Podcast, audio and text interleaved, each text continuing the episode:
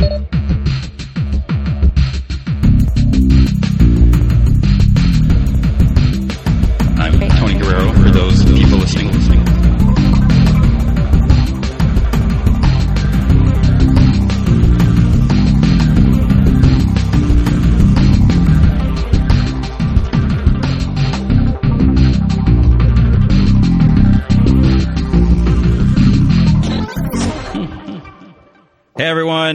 welcome to the 25th episode of the Invincibly Supermassive Comic Book Podcast of Stuff. I'm Tony Guerrero, editor in chief of Comic Vine, and this week it is not Brian Buccellato. I'm sorry to say, or happy to say for others, it is the writer of. Uh, he's got so much stuff coming out. He had a, a Teenage Mutant Ninja Turtle comic that came out last week. He had um. Uh, he did some Legends of the Dark Knight digital comic, which I, I wrote an article about because they were great. He's got Ghosted coming up, Captain Midnight. He did Massive. He's got everything. We got Joshua Williamson. How you doing? I'm doing good, sir. How are you doing? Pretty good. So How are things? good. So you, you're, you it's like you're all over the place. Yeah, that's just how I am. I don't, I don't know how people like. I've never understood the whole exclusive thing. I've never understood people who don't do work with a lot of people. Um, I don't know, man. I like doing a lot of work. I like doing a lot of different kinds of stuff. So um, I feel very lucky that I'm able to work with a wide variety of publishers. I think it's weird when people are just they work with one publisher and that's it. Yeah, because it's like you know, what if you like? It's like yeah, I, I like you know character X, but I want to write character Y, and it's like you can't do it. Yeah, yeah, exactly. No, I, I, uh, I don't want to say who it was. There's a, a, a very, very, very, very famous comic book writer who, when I started working on Captain Midnight, I was doing uh, Dark Horse Presents, and him and I, I ran into him at the comic book store across from my house, and him and I were talking, and I told him I was doing something for, uh, you know, Dark Horse Presents, and he was jealous, and I was like, um, sir, like you're one of the big names in comics, like probably one of the biggest names in comics right now. Like I'm sure that this publisher you work for uh, would totally let you do Dark Horse Presents. And it's like, no, it's my contract. Like I'm exclusive. I can't do anything. Like nothing. My my name cannot be in previews anywhere except for with them. Hmm. And I was like, that sounds ridiculous to me, you know. And, and he was like, that was one of his dreams. Like one of his dreams uh, coming up in comics was to do something for Dark Horse Presents, and he's never been able to, and more than likely will not be able to for a very long time. Like I doubt he'll be out of his exclusive uh, ever. So we were talking about that, and I was like, that's such a weird thing to me, you know, that like you're that tied up that you can't even go and do something different uh, for another publisher. Um, yeah, I like being able to kind of go around and do different stuff with different people. Uh, but like right now, you know, I'm working with Image, Dark Horse, DC, and there's some other stuff that's not announced yet. But it's like little things here and there, and Oni. Um, yeah, it's, it's kind of interesting. I like I like working with everybody if I can. All right, so let's talk about Ghosted. So that's going to be at, at Image It's image book, yeah. It's Skybound. Sky- It's through Kirkman. Yeah, it's about um, essentially it is Ocean's Eleven, but in a haunted house instead of a casino. Um, and it's a Skybound. It was a, a project Roger, Robert Kirkman. It's my creation, but he's sort of through Skybound. Mhm. Uh, yeah, it's been a lot of fun, man. Like it's this guy who is uh, his name is Jackson T. Winters, and he gets hired. He he gets broken out of prison actually first. He Gets broken out of prison and is hired to put together this the best team of supernatural experts to steal a ghost from this haunted house. uh, the artist is Goran Sudzuka. Uh, I've had a lot of fun writing this. I remember when I uh, first came up with the idea and I was trying to find a publisher.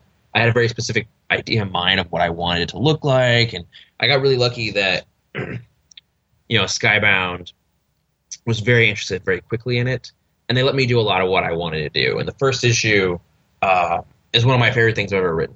Like I'm so proud of it and happy with it, and I hope people like it because I feel like out of everything I've done, it's one of the more me uh, scripts I've ever written. Like it's everything I kind of like about comics and kind of like about writing is in there. And so I hope people, I hope people get like it and you know, enjoy it and get it and buy it. That would be important if people bought it.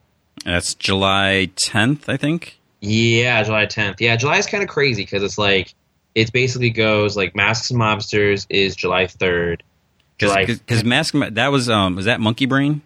It was Monkey Brain, but um, when I wanted to collect it, we sort of, I went to different publishers and was kind of talking about who wanted to do it, and uh, you know Jim Valentino and I are, are you know our buddies, like we're good friends, and so I went to him, I showed it to him, and he was like, "This is really early on. This is before." This is before we even did issue one of Mass Mobsters had come out yet, and I showed him issue one and the cover, and he was like, "I do that. I'll do it." um, and then so you know like a year later we kept talking about it and then eventually I, I, showed him what we had done so far and what we were planning to do and he was like oh this is great yeah like let's do it and so we're doing that hardcover but yeah it comes out on july 3rd and then a week after that is ghosted and then i think a week after that is uh, captain midnight number one and then sometime in that month is the, the detective comics annual I'm, I'm, co-writing with john layman is somewhere in there but yeah july is like every week there's going to be a different thing coming out so are you gonna. Yeah, and I'm I get whenever I have a book that comes out like that day. I usually am not not doing much work. I end up doing a lot of just promotion and make sure people know that book is out. Mm-hmm. Like that Wednesday, like usually it's it's kind of weird. So that month, uh, that plus San Diego Comic Con, that month is going to be really busy. Yeah, I mean, you're going to have to. Are are, you going to have a table or anything at San Diego, or is it just um just with the publishers? Yeah, just with like Skybound, because Skybound always has a huge booth. Yeah.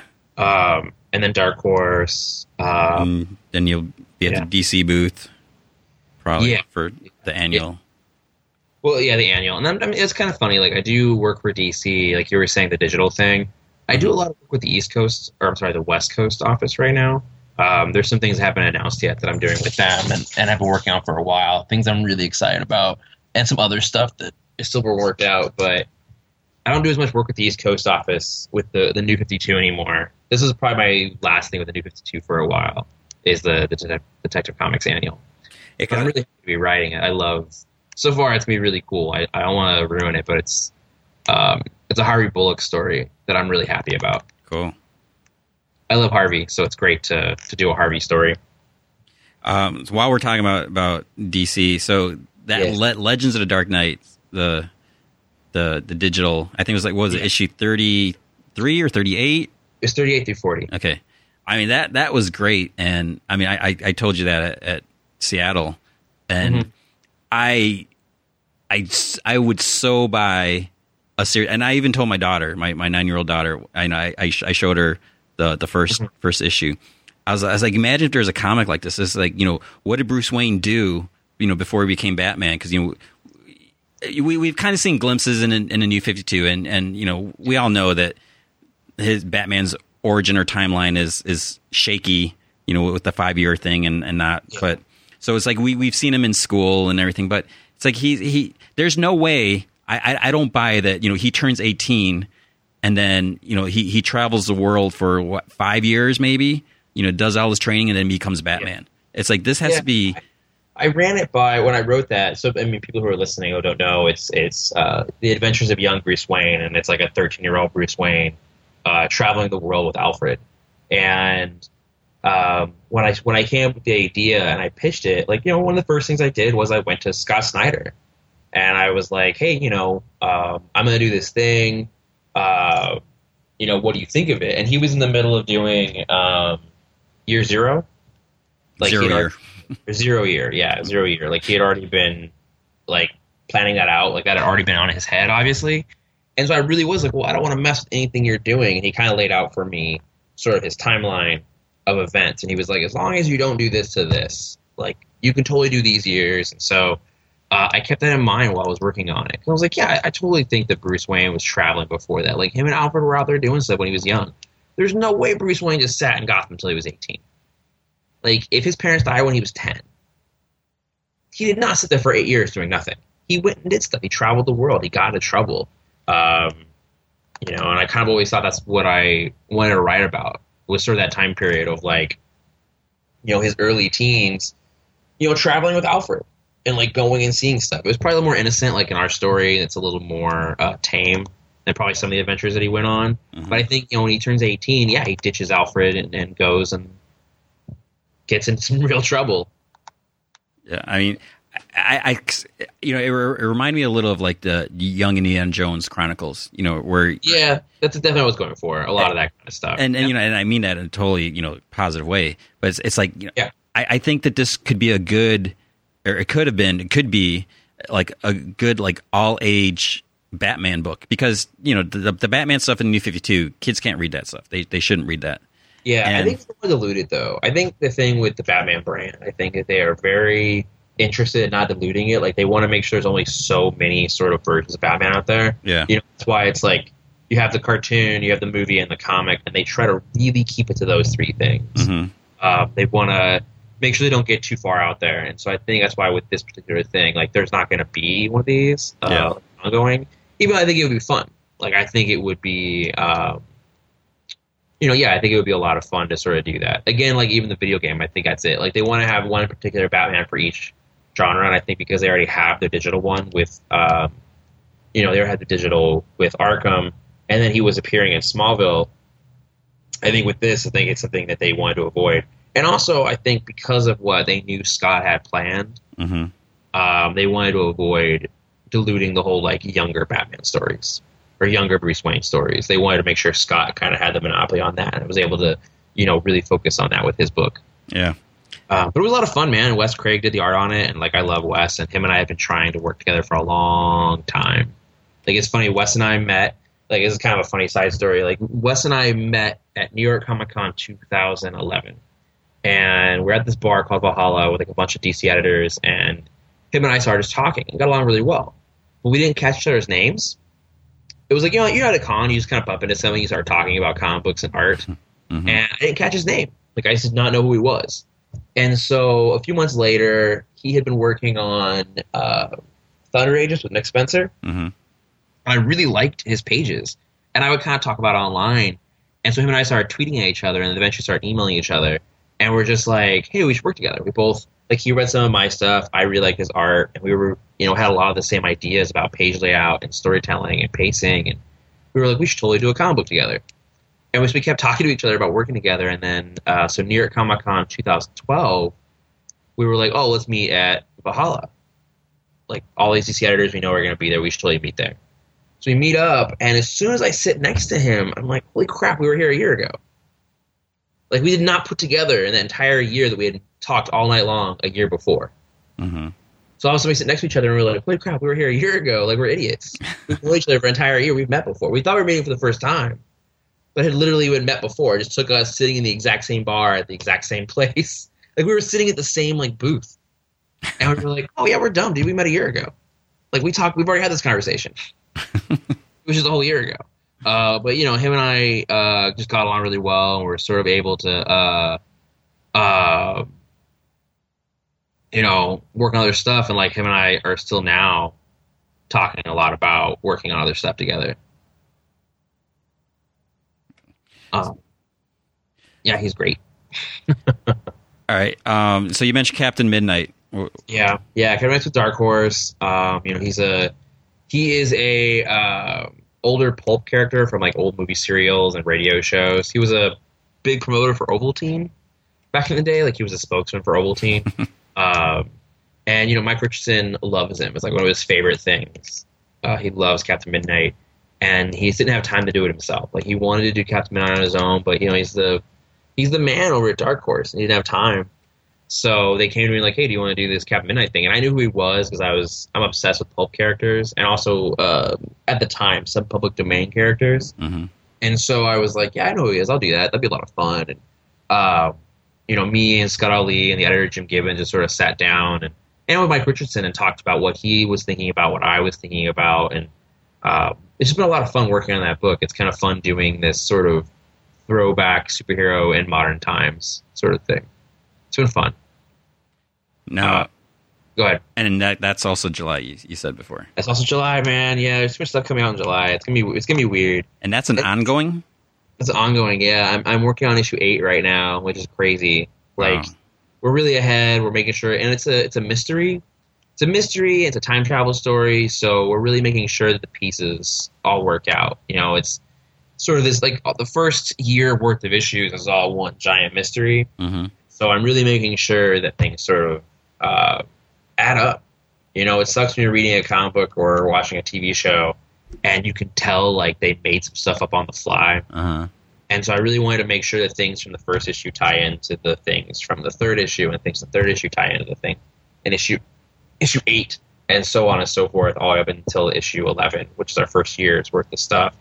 Um, like there's a line at the like on page.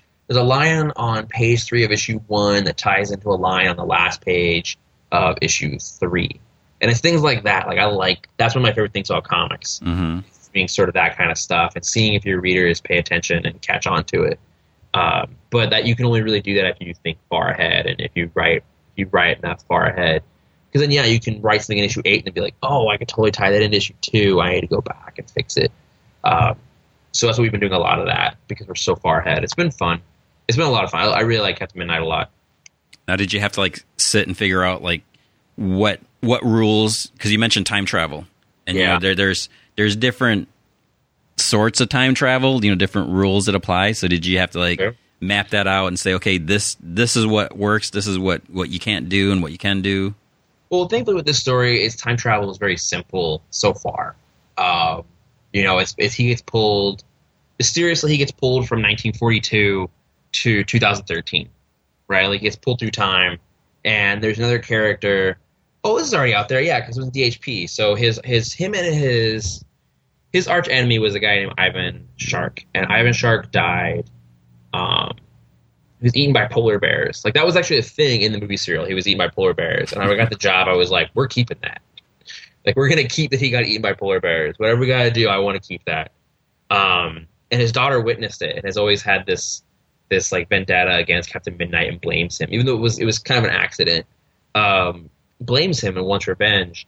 And so during our Dark Horse Presents storylines, you learn that the two of them, she stole this uh, technology, this like top secret technology that he had been working on. She steals it, and in the process of escaping, they were having like this sort of uh, airplane chase. Uh, they both get teleported to different time periods, and so he arrives in 2013. She arrived in the 70s, and sort of uh, figured since she arrived, he must arrive. He must come through the time warp at another time or something.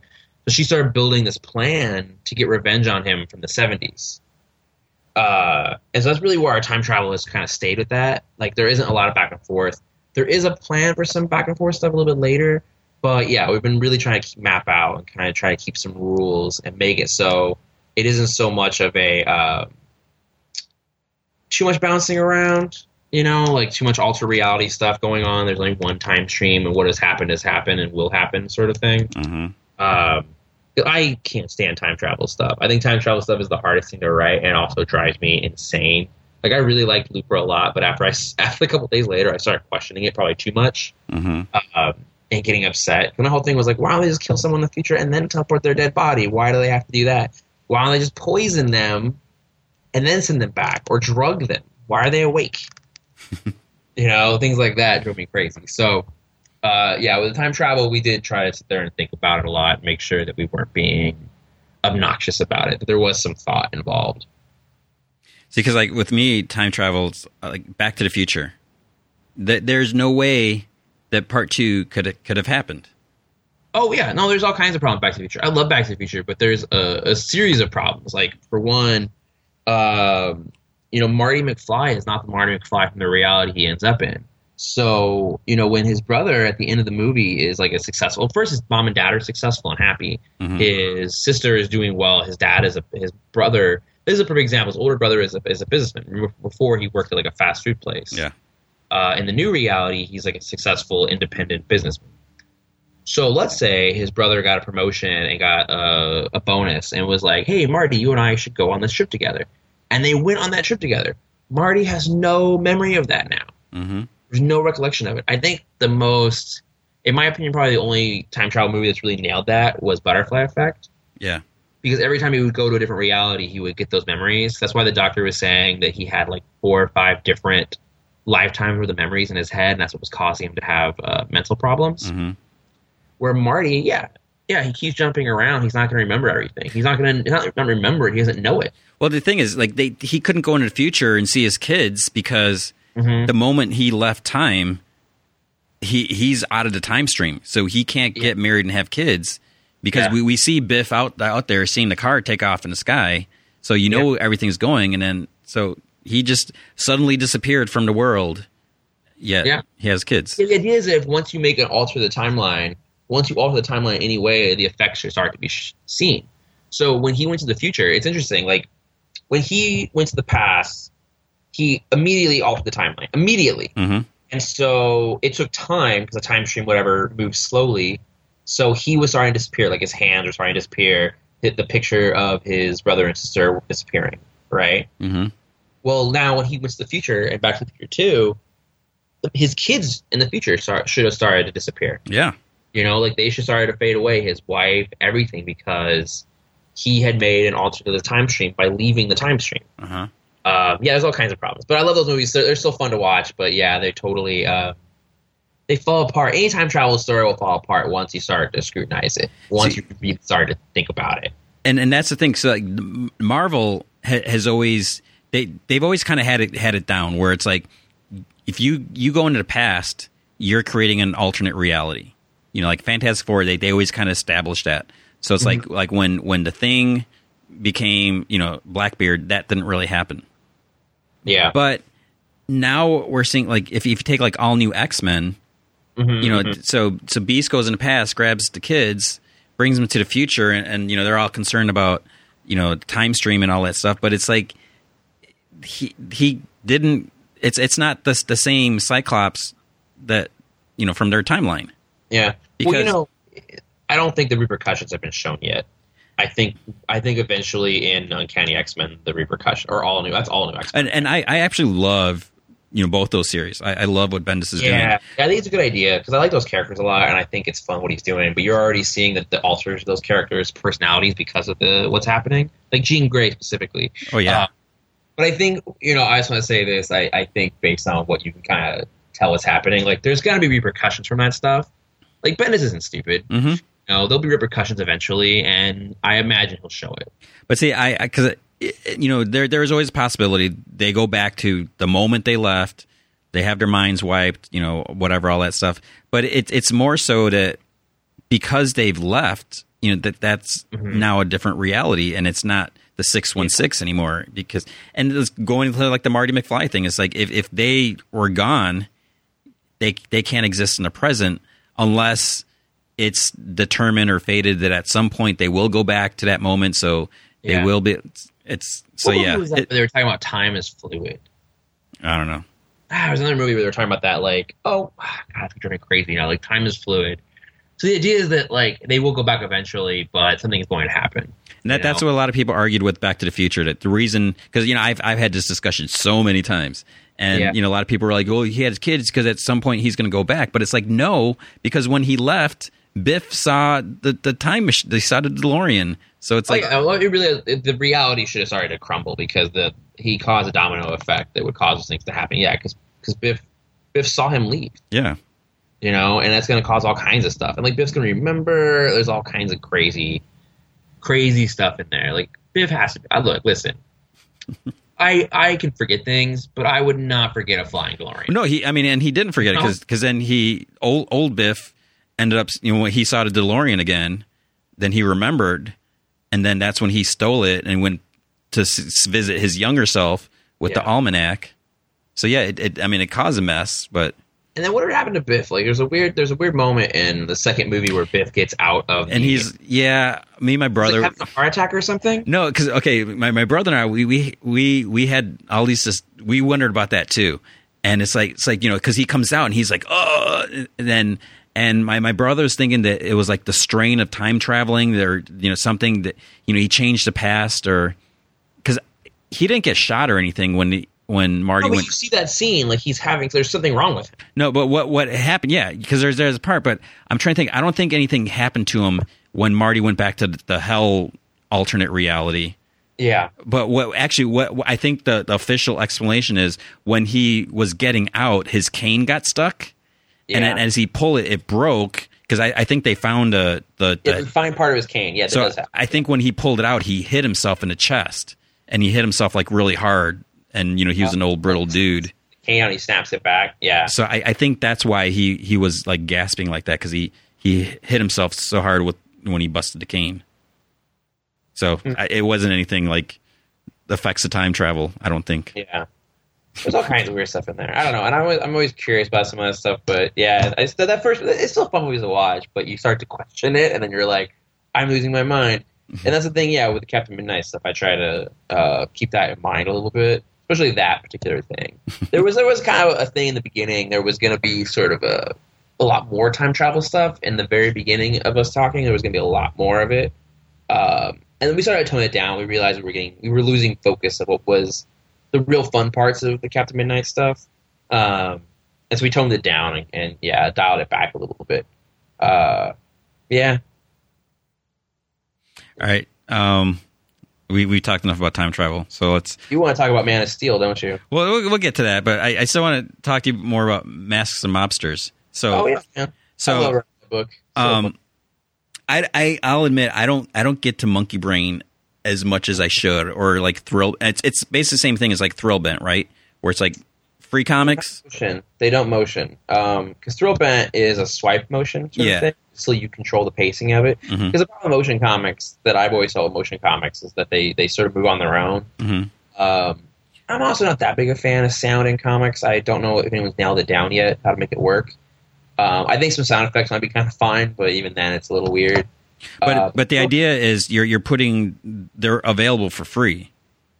No, Monkey Brain's not free. Monkey Brain is a dollar each. Okay, or at least most of them are ninety nine cents each. Not all of them. Okay, then that this Thrillbent is where they is, yeah Thrillbent is free. Put them up there and yeah they put them there and they you know but the thing is they haven't figured out how to collect it yet. Yeah. Uh, but with Mask of Mobsters, it's uh, ninety nine cents each and you know, which I think is a good. I think that's a good price point for something yeah. you're going to get online. You're going to get digital because you don't, you know, you're not going to have the. I, I, get it. Like I believe in options, and I buy a little bit of everything. I mean, there are some books I get in single issues. There are some books I buy in hardcover, um, and there are some things I buy digitally. It just it kind of depends. Like mm-hmm. I'm kind of certain books for certain reasons. Um, you know, like if I'm starting to have a problem, I'm starting to fall behind on a book or lose a little bit of interest in it you know, I will uh, stop buying it in, in, print, and then maybe after it's been out a month, buy it for the discounted rate online. Yeah, kind of give it that last that last try, the last hurrah to see if I still like it. And there are some books, man, I bought I bought digitally, um, like Indestructible Hulk. I started buying digitally, and I got to like maybe three or four issues in, and then I was like, I like this book a lot, and I walked across the comic book store and bought them all in print. Mm-hmm. Uh, but that's the thing. I think 99 cents is, is a good sort of mark for what you would want to buy uh, digitally. Um, and dude, I love writing that book so much. It's been such a good release. I think, you know, uh, last year there was a few books I, I, wrote that I wasn't as happy with, and I think Masks and Mobsters sort of saved my sanity because uh, it was just me. You know, it was just me and Mike Henderson, um, who's the artist on most of them. And him and I, I mean, he, he's great. Like he really gets it, and I think he totally gets the kind of pages I like and the kind of layouts. Yeah, I mean, and, it looks great.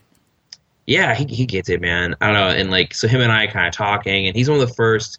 Like I've never, uh, I don't want to say who it was, but I, I've seen some scripts where it's like pages one through five. This superhero fights this superhero. Just go to it, and the artist just draws whatever for five pages. Like I've never done that before. I couldn't even imagine doing that.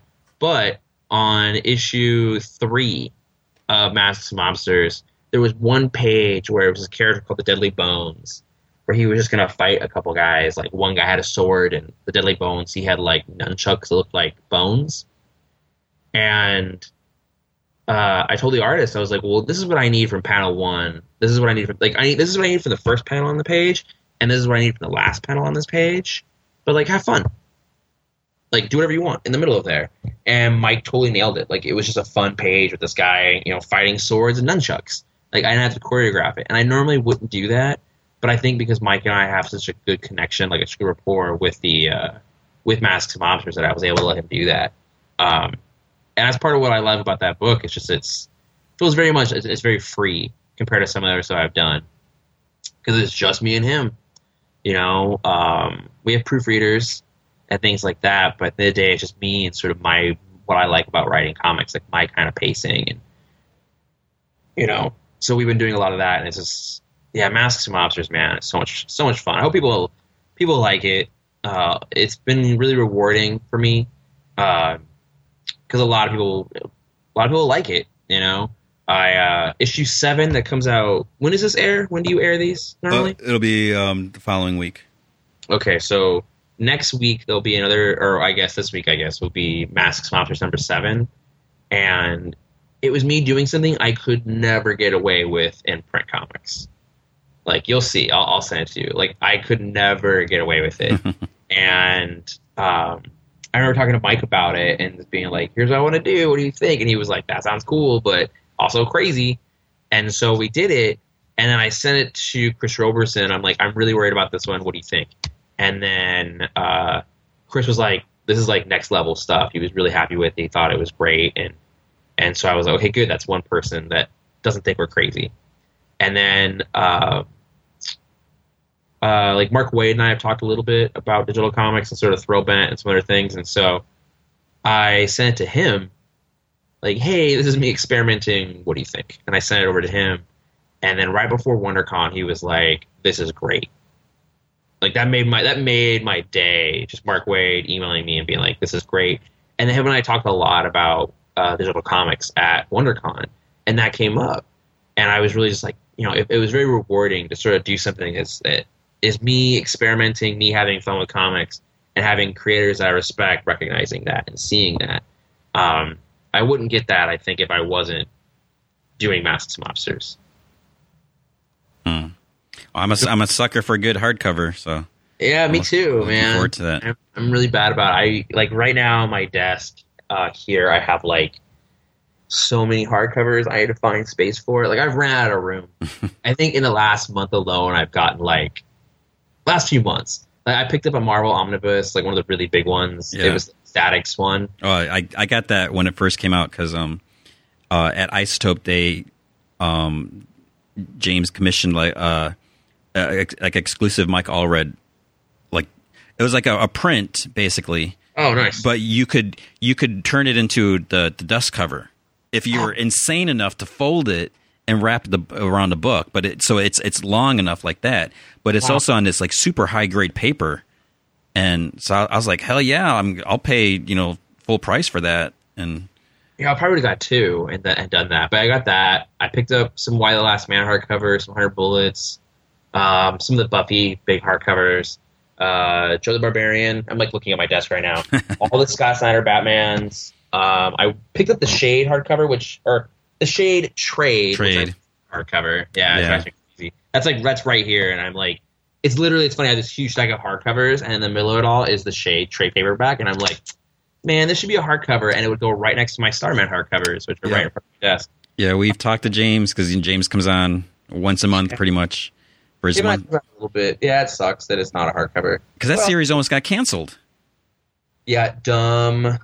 That's you, and, and and the problem is because you know probably a lot of people were waiting. They wanted a hardcover trade, so they're like, "Yeah, I'm not going to buy the single issues. I'm going to wait." But then so sales went down. So then DC's like, "Where you might have to cancel this this miniseries," and and then they released in a trade paper, which I, I get the you know a lot of people like trades because they are more affordable and it's easier Yeah. just to, to pick up and everything, but. I mean, there's just some stuff. It's like I, I bought all new X Men in, in hardcover, even though I you know I have the issues and you know I didn't need it the hardcover, but I I like a good classy hardcover. Oh, yeah, me too. Like with Hawkeye. Um, Oh yeah, that's another one. It's like why wasn't that in hardcover? no, no, no, no, no, because they know. They're gonna yeah double dip. Hawkeye and Saga are two things I'll give an example of. Like I bought all the issues for both of those, Mhm. and I'm very tempted to buy them a trade, but it's like I want. Like they've already announced that Hawkeye will be you know a big 12 issue hardcover. Oh, I missed that. Saga will be. Um, so it's like I will get those, but it's still tempting to get them because you know I have a friend that'll come over, um, like an artist friend will come over, and we'll start talking about comics and stuff, and somehow Hawkeye will come up or Saga come up. I think those are two of the best comics being published right now, hmm easily. Yeah. Like those got Eisner nominated, and I was like, man, you know those books are gonna win. Those books are so great. Yeah. Um, and I want to like I want him to borrow them, but I don't like handing somebody like a stack of single issues. Mhm. And so it's that part of me that wants to buy Saga and Hawkeye and trade just so I can let people borrow them. Like I have all the Preacher hardcovers and I have all the Y the Last Man hardcovers and, and a few other things like Criminal in hardcover, but I still have my soft covers. Same thing with Starman. Like I still have the soft covers of all of them. they're just not up. They're not on shelves. They're like in a short box in the storage. Yeah. But um, or like my my storage downstairs. And so when someone comes over, we start talking about Preacher or Y the Last Man, um, or Hundred Bullets. Again, another example. I'll just go grab them the trade and let them let them go read the trade version. I'm not going to give them my hardcover. Don't don't get your fingerprints on hardcover. Yeah, I get a little. I, I, have a few people I will let borrow the hardcovers. like I have all the Locke and Key hardcovers. Uh huh. Um, I wish I got the big giant absolute editions of those too, but Yeah. um, those are hundred dollars each. Hundred dollars for five issues, I think, is a bit much. For me. It's crazy. um, you know, and so I uh, I let my my friend Vinny, the guy I do sketch monsters with, um, and Dear, I did Dear Dracula with. hmm Uh, I let him borrow those, but I, I can trust that guy. I know where he lives. Yeah. I hang out with that guy pretty frequently. Oh, and then like Dark Horse put out that Fear Agent hardcover, which is I awesome. know. I saw it. Um, so good. but I think that's like fifty bucks, which which isn't. Uh, I do a lot of. I, this is going to sound bad, and I might get in trouble with some people. I don't know. I hope I don't break any hearts, but I order a lot of stuff off of Amazon and well, yeah, you have to. and uh, cheapgraphicnovels.com. Mhm. Uh, they like right now they have a deal on Masks Mobsters where if you order the Masks Mobsters hardcover from them, it's forty five percent off. Mhm. So it's nineteen ninety nine hardcover you could buy off of them for like less than eleven dollars. I think it's like ten fifty or something. Yeah. Which to me is like that's a good deal. Like that's the way to go. Like why wouldn't you do that? Yeah, Um, I, I do a mix. Like I, I bought the um, Judge Dredd, um, the Brian Bolland um, Mhm. hardcover. I got that at the comic store, and you know I, I pay. You know I, I, I get you whatever you know r- regular subscription discount. You know, but it's like you could get probably like you know three times that discount getting off of Amazon, and and I'll order some stuff online, but I'll also pick up some stuff at the store. Like I, Oh, I definitely I, I live across from the store, and so I usually pick up a ton of stuff from them in terms of issues. I, This- I, I would buy stuff at like at, when Borders was around. I would you know buy the occasional book from them. You know, pay full price just you know just to have it. Yeah, I bought the Long Halloween Absolute Edition from my uh, my comic shop over here, and Hundred Bullets, the Hundred Bullets hardcovers I buy from them. Um, it just depends what it is, you know, like how the mood I'm in. And Uh, how much but- money you got in your account at the time? Yeah, well, I buy probably too much, dude. That's that's the that's the truth of it. Like I I'm out of shelf space right now. hmm I need to figure something out.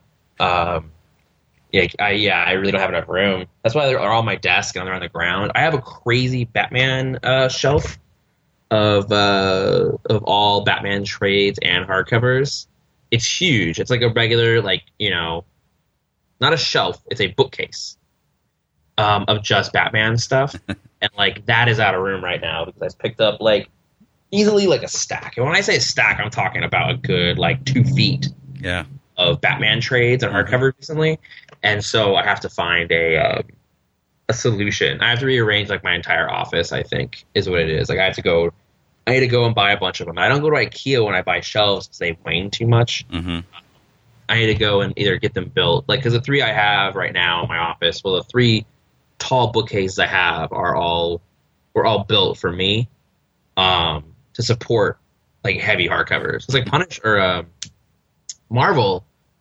Uh, I have a, basically all those tall hardcovers they do, the oversized ones. Yeah. I get a lot of those, a lot of them. hmm Um, like anything with the Punisher or Daredevil, I usually pick up. Like I'm looking forward to the Punisher End of Days hardcover. I, I get those issues, but I'm really looking forward to the big, oversized hardcover version of that. I mean Daredevil End of days. Yeah. Oh, yeah, yeah. what is it called? Daredevil. You said Punisher. Oh, it's a Punisher. Yeah. no, but yeah, in it. yeah, I love it. And I have that. I just got that Daredevil by Mark Waid um, hardcover, volume one. hmm That's also a book I love. Issue what is this? Issue 25 came out. Yep. And I was reading it, and I was like, "Stupid Mark Waid and Chris Samnee making great comic books." because that issue was so so great. I loved it. I don't know if you have you read it yet. I, I I read some of it, but Sarah reviewed that one, so it's like when when the the books that I don't review, I I, I, I can't read right away because you know you got to try to read the other stuff and Yeah, you have, a, you, you have to do it for a job. I just read comic books, man. Yeah. Like I, I go across the street, I grab my stack of books, I grab lunch, and then I spend like a couple hours just reading comics. It's rough because uh, right now Daredevil, which I love, um, oh not Daredevil, Hawkeye. So Hawkeye and Saga come out on the same day usually, I think and so. Yeah. I come home to be like, which book do I read first? it's the same problem when um, when Preacher was ending. uh, Garth Ennis's Punisher was starting. Hmm. So for one year they were going on at the same time, and they both came out on the same day. Wow. And so I was always like, which do I read first? Do I read the end of Preacher or the beginning of Punisher? Like, what do I do? So literally, like the last, I think it was not the last issue of Preacher, but somewhere in there, like the last issue of Preacher came out like in the middle of Welcome Back, Frank, I think. And so it was one of those things where it was like, well, of course I read the Preacher issue first. So good. Yeah. It was amazing. But yeah, man, like right now, uh, as I talk about this books I'm reading, I still feel like I don't have time to read as much as I want to. Yeah. Usually when I when I talk to people, they're like like yeah, I, I can't keep up. So you're actually reading quite a bit compared to the other Yeah. people I talk to. being across from a comic shop, and I take the time, and I read a lot in bed. Like that's usually the two things: I read in bed, or I read um, like on Wednesday. Usually, all my comic books I read on Wednesday. Like I'll grab them, and then I'll stop just in the middle of the day and and just read those books, and then get back to work. Um, 'cause, like I, we were talking about, like I am doing a lot of stuff, and even we've talked about like the Ghosted, and Captain Midnight, and Masks, and Mobsters, and Detective. Um, there's still a lot of other stuff that I'm working on that it hasn't been announced yet um, I do pull in, you know, a regular work day, man. Like I'm Mhm. still, you know, up working by eight o'clock, um, and usually stopping around seven, and like just working all day. I don't work on weekends as much anymore. I usually only work um, on Sundays. and A lot of times, it's more emails than writing.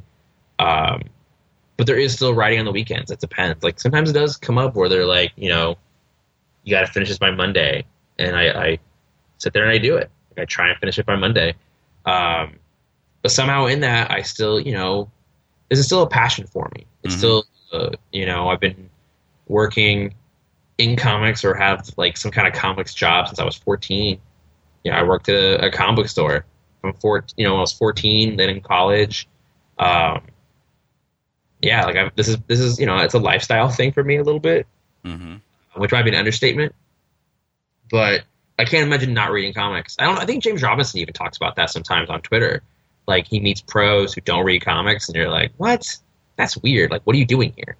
Yeah, I mean, Uh, I, I I get if you know if if you have someone like like you know Geoff Johns or or, or you know Mhm. or Bendis who you know who write just you know so many books, you know you could see that they don't have the time, but then those two in particular, it's like they have to read or they have to at least know what's happening in the other books because when you're writing so many, you know, you're you're involved with the rest of the universe. Yeah, yeah.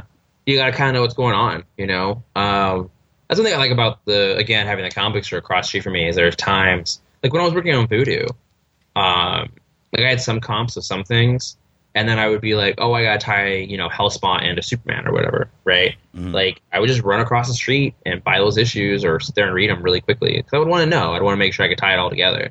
Um, same thing with Legends. I wanted to make sure, but I'm also a little bit of a continuity junkie. Yeah. So I think it's part of it too. I want to make sure that I am not going against things because I pay attention too. Like as a reader, you know, if I see things are inconsistent, I get a little annoyed. yeah. So, you know, I guess I'm one of those rare comic book writers out there. I guess in a way that actually enjoys our industry and, and is a little bit of a nerd about it. hmm That's also been working at a comic shop too. You know, I think, and like all through high school and a little bit of college, working at a comic book store and sort of talking with people and, and having those nerd battles Yeah. at the comic book store.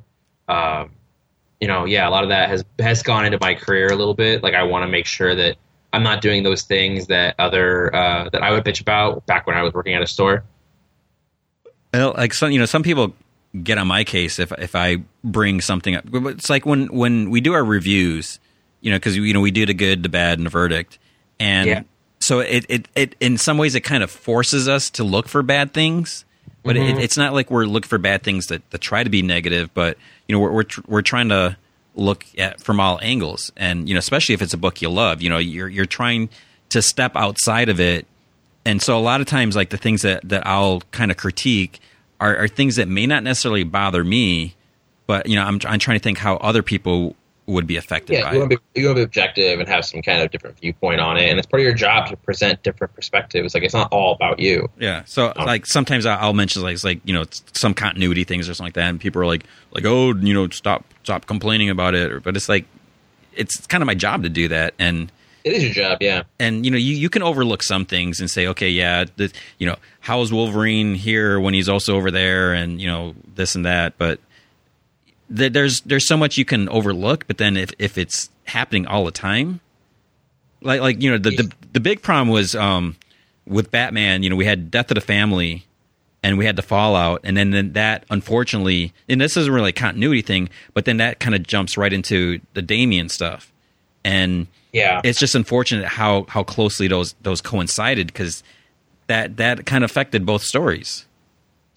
Yeah, I, it's a little disappointing that they couldn't stretch it out a little bit and sort of make some space for it.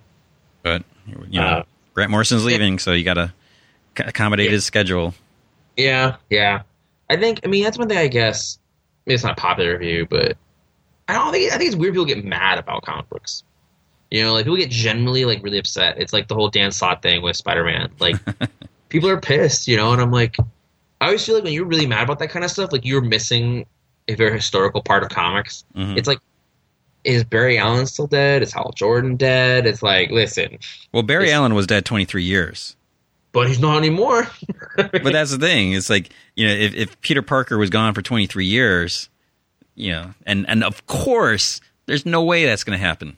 Yeah, but that's the thing. Like you get you get that, and if somebody out there is like actually really, and also the people are listen, listen. I have a Batman tattoo. All right, like I generally love comics. Like this is not a thing where I'm like just bullshitting whatever. Like I love comics, and in a lot of ways, I love these characters. You know, like Legion of Superheroes. I like though I when I was 12, I think, which was Zero Hour happened, and like I knew those kids. Like I felt like I knew them, and when sometimes something bad happened to those characters, in a way I took it personally, but not the way I think some people do. It's like, listen, I love Peter Parker. Like I feel like in a lot of ways I am Peter Parker. Like I've had a very Peter Parker kind of life at times. Except for Green Goblin never threw any of my exes off of uh you know, the Brooklyn Bridge, no matter how much I would want them to. But um you know, I would not get that upset about it. hmm Like Peter Parker died and I we all know he didn't really die. Yeah. You know, um, we all know he's gonna he's gonna overcome. That's the nature of comics, and I think some people that take it really personally. Um, remember, and the thing that's funny is I feel like people who aren't even reading the comics are the ones that are getting upset. Yeah. You know, when when uh, Jason Todd died, um, you know, it was all over the news, and but they didn't say Jason Todd; they said Robin. hmm And so everyone thought they killed Dick Grayson off. And so, you know, Denny O'Neil was getting all this, um, all these letters and all this like hate mail. The people thought he killed off Dick Grayson. Yeah. And it just showed you like they weren't really paying attention. They were outraged for the sake of outrage, not because they actually read the book and, and read the emotion of it. Like they didn't see Batman sort of finding the body, like none of that, you know? Mhm. Uh, yeah, it's ridiculous. It seems it seems funny to me. Like I, I love those characters. Like no one can accuse me of being like, well, I guess you don't like the characters. It's like, man, fuck you. Sorry, for, sorry for the language, people, but you know, it's like you don't know me. uh, it makes me. I think it's kind of silly at times. People get that upset. That's upset about it. Yeah. And, and It's a, it's a shows that this industry does uh, make people passionate about it, and I guess that's better than people being indifferent. Yeah, but so you know, for me, it, like my my top two characters are you know Batman and Spider Man, and Mm-hmm. and it's like you, you know things are gonna gonna revert back, and it's it's Oh, just yeah. it's just it's just crazy. But and the thing that they don't have a plan like nowadays this is not the 90s you know Mhm. this is not this time period i think where they would do things and kind of wing it it's like you know they have a plan yeah, like specifically marvel specifically marvel they they sometimes things shift like because remember civil war uh, happened and and uh, world war hulk was supposed to happen earlier and it got pushed back a year hmm now age of ultron got pushed back a year because of uh, Avengers Wolverine- versus- or Avengers. X Men. Yeah. Um, but they still have a plan. Like they, they knew they were pushing it back and they made adjustments for it. Like they made plans for it to work and they try to make it work and they think ahead. They have a lot of forethought. Like Marvel specifically, I think, has a lot of forethought. Um, and for people to not recognize that, I'm like, you're just not paying attention. Yeah. so it's it's it's it's crazy, but I mean, in, in in some ways, it's good when they get passionate because that means they care. But then you you know you do have like you mentioned the people who who aren't reading it or are you know just complaining you know secondhand.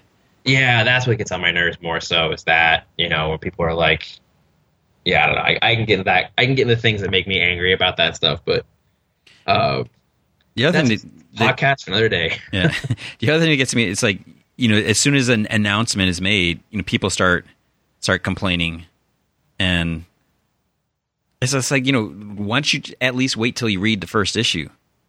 Oh yeah, man. Like hold the judgment. Like it, it, it's like people forgot the whole like like the new saying. It should not be people should judge a book by its cover. Should people should not judge a book by its announcement. Yeah, You know, like that's that's really where we're at now. Um, yeah, give it a chance. Read the thing. Find out. You know, it's like you never know. I mean, look at how.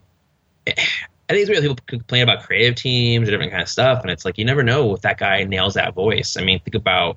Um, I'll talk about myself. I'll use myself as an example. Like, um, you know, Voodoo. One of the hard parts of Voodoo to write was nailing down her voice, or having a voice for any character, because it, you know there was sort of a lost direction with that book, and so getting the voice of it was challenging. And I think that's a complaint a lot of people had um, with that book was sort of the voice of the characters and how it was hard to keep it consistent. But it's because it wasn't um, outlined out as much. It wasn't as known as, say, Batman, you know, or Alfred or different characters. And I know, like, so when I wrote, um, when I wrote Superman Batman and I wrote Damian and Supergirl, Yeah. like, I loved writing Damian. And I felt like I got, you know, that book got a lot of really great reviews. Like, people loved it and people really liked when I wrote Damian. And it was like because I knew that character's voice really well.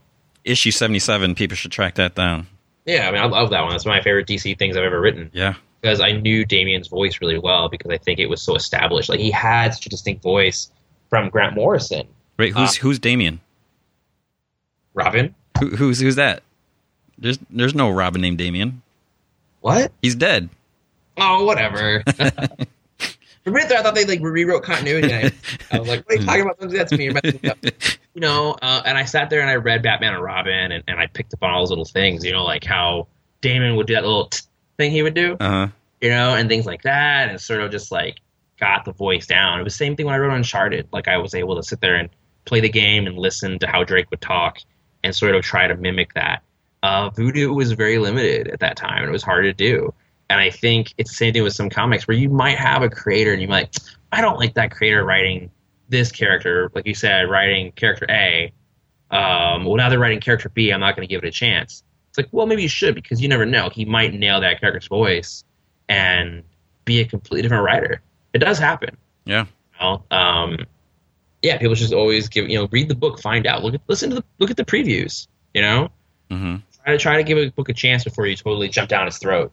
Yeah, because like like like Matt Fraction, it's like so many people gave him a hard time, or you know, not him personally, but you know they would complain about Uncanny X Men, hmm and I I I I put some of that that on, on the art. You know, there's Mhm. people who like Greg Land, and there's a lot of people who don't like Greg Land, and it was just weird because you know he got a lot of flack over Uncanny X Men, but then he was so like incredibly consistent on Iron Man with with Salvador Larroca, and Oh, and, yeah. and there's that, and then it's like when you know he was going to take over Fantastic Four, and and you know when they announced FF, people are like like oh that that looks you know, the the the lineup for FF, people are like, like oh that looks stupid and everything, and it's it's you know one of one of the best books out there, you know both of them, Yeah, oh yeah.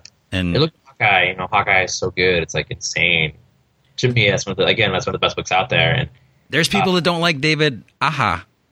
what? I know, What? and there, there there's people there's people who don't like Mike Allred or don't like Chris Samnee. They'll they'll when you know we write the reviews and we, they're like like oh I don't like that art. I was like what? Chris Samnee, really? Yeah, it's like get off my website. I don't really Yeah, say that. that's- don't that's- don't get off the website. But it's like it's it's crazy, and you know, yeah, everyone's entitled to their opinion. That that's fine. It's Yeah. and that's the other thing that, that bugs me when it's okay to don't like some. You know, you don't like something. It's okay if you don't like something I say or whatever. But it's just like you know, you don't have to be so negative about it. And you know, you know, when it comes to art, some people are like, "Oh, that sucks." But you know, it's like there's some people that actually like that, and you know, why don't you like it? You know, use your words instead of just Yeah, that's another thing. Is being explain so why mean. My uh, I'll say it. Screw it. I'll, I'll totally talk about it. My brother considers himself a movie aficionado. Um, but sort of the flip side of that, like we'll be talking about a movie, and I remember one time I was in California for uh, San Diego Comic Con, and him and I were talking. Like we were driving, and Transformers Two had just come out, and he said it was his favorite movie. Like he loved it. He thought it was so good, and I was like, and I had seen it, and I had a lot of issues with it, and I was like, okay, well, let's talk about it. Like I'm not gonna just like jump down your throat and be like, you're an idiot. I was like, all right, well, tell me, like, what did you like about it? And he couldn't talk about it. He couldn't explain what he liked about it or what he didn't like about it. Like he had no, he just thought it was great. Like he had the most basic opinions on it. And the same thing happened this last uh, Christmas. Him and I were talking about movies, and he was he has this insane, like, stupid Blu-ray collection of like every movie that comes out he buys. Like everything that's kind of popular, everything that's kind of a thing, you know, or, or a big movie star, and he buys it. And so I asked him, I was like, hey, so we were talking about movies, and he was like, I just like movies. I just like movies. I was like, that's a fair opinion to have. That's fine. Um, you know, I can't you can't defeat that. that. That's a totally good opinion to have. Then I was like, are there any movies you don't like? Like, can you tell me a movie in the last couple years you didn't like? And he couldn't answer my question. And I was like, I'm not trying to pick a fight with you. I just want to know. And it was weird to me to have like sort of just a baseline opinion that you can't have like.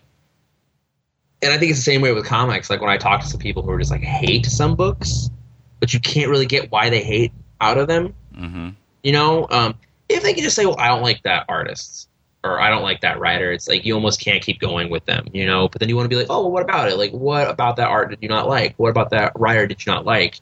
Um, you know, yeah, it's funny because sometimes I'll read reviews, uh, not even on my books. There was a review of somebody else's book uh, on a website, and I read and I was like, "Wow, this guy did not read this comic book."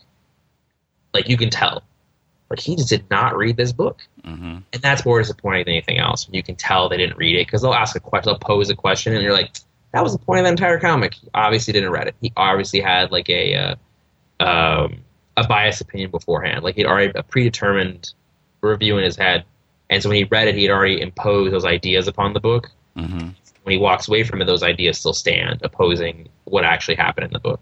Very disappointing. Yeah. Anyway, I can go on about that all day. We probably shouldn't. I should probably get back to work because I do have a lot of stuff to do. Yeah, I do too. I have scripts to do. Yeah, You got to get going. Yeah, I do. But okay. you know, I do hope people check out all those books that come out in July. Like I said, Ghosted Captain Midnight, Masks of Mobsters, and Detective Comics Annual Number Two with John Layman all come out in July. So I hope people that should be in the previews. I think that comes out next week or two weeks from now. I don't So know. pre-order, pre-order. It's very important to pre-order. Yeah. You don't pre-order. Sometimes these books don't exist. Yeah. Let your comic shop know. That's right. Yeah, go tell them. Talk You- about it online. Word you- of mouth is the best promotion you can do. You know, I still haven't seen Dear Dracula. Oh, the movie really? Yeah. I'm, I'm bummed Uh-huh. that I, I missed it when it was on. Amazon Prime, like you can buy it for a couple bucks, or you can or rent it. Uh, but it'll air again next year. It was on like every day, like twice a day. So Really? you, yeah, it'll be on again next year. Okay. They'll play it again. They'll do the same thing. It'll be part of their whole like thirty days of thirty-one days of Halloween, and they'll air it again. Okay. I have to look for that. They'll be able to catch it. Okay. But thanks a lot, man. Thanks for having me on. Yeah. You're not going to Chicago, right? No, going to some town. I was gonna go to Chicago, and then again, I just got too much work to do. Like, there's no way I can do both. I wish I could, but I, I just can't. Okay. So I guess next time I'll see you is San Diego. San Diego. Yep. I don't know if I want to do Heroes Con or not. Um, I don't know some people are going to that one. I haven't decided yet. I'm That's- still on the fence. That's like North Carolina, right? Yeah, Yeah. Yeah. So I don't know about that. I'll Other- get around to it. Yeah. I'm right. All right. So um, thanks for, for being on and and no we we end up we we talked too much before we started recording. yeah, we did. That's funny. Are you still recording right now? I am still recording right now. Oh yeah, man. Me and Tony talked for like an hour before Yeah. we started recording. So so that's uh, we uh talked for like two hours. yeah. So no one you, you guys missed it. You missed a good pre-show. Well, we never talked about Man of Steel. My opinion is it looks awesome. Yeah. Did you cry? Dude, that's really funny you said that. I had a little bit of that like that moment of like I could cry watching this. It's at that scene. It's it's like chokes. It's like it's like uh, it's like oh, it's, stupid pot can't. Stupid pot can't, man. Like Yeah. you'll always be my son. Oh man. yeah. I don't even like Kevin Costner, and that that scene was like, oh my goodness. Oh, I bet you're gonna like. Kev- I like Kevin Costner. I think you'll like Kevin Costner after that. I don't know, just like Robin Hood and Waterworld, and You don't like Robin Hood? Yeah, he's wasn't. What about Dances with Wolves? Yeah, it was all right. It was, it was, it was too epic-y, and like like oh you know whatever, trying to do this big thing and which You, you, know should watch, you should watch a documentary about it. It will totally change your opinion on the movie. maybe The the the behind behind the scenes thing for that movie that Bio did this behind the scenes, like inside story on Dances with Wolves that totally changed my opinion on the movie, which is weird. But then I watched it again and I had totally a new appreciation for it. Okay, maybe someday. Check it out. I'll, I'll keep an eye out for it. You should. Biota did. Uh, I'll I'll leave with this, I guess. Promotion for something else that doesn't even exist anymore.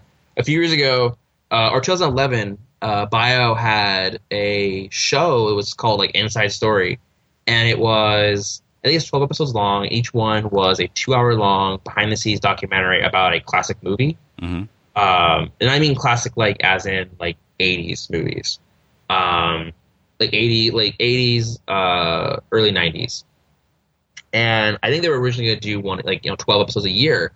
Well, the first 12 I think were super expensive, and so they stopped after the first year.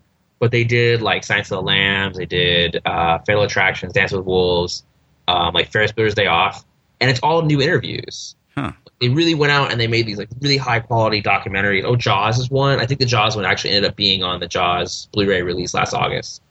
Um, they really went out and made these like really nice two hour long behind the scenes documentaries um, with all new stuff, like new footage, new interviews, and they're great. They are amazing. You can actually find them all on YouTube. I think.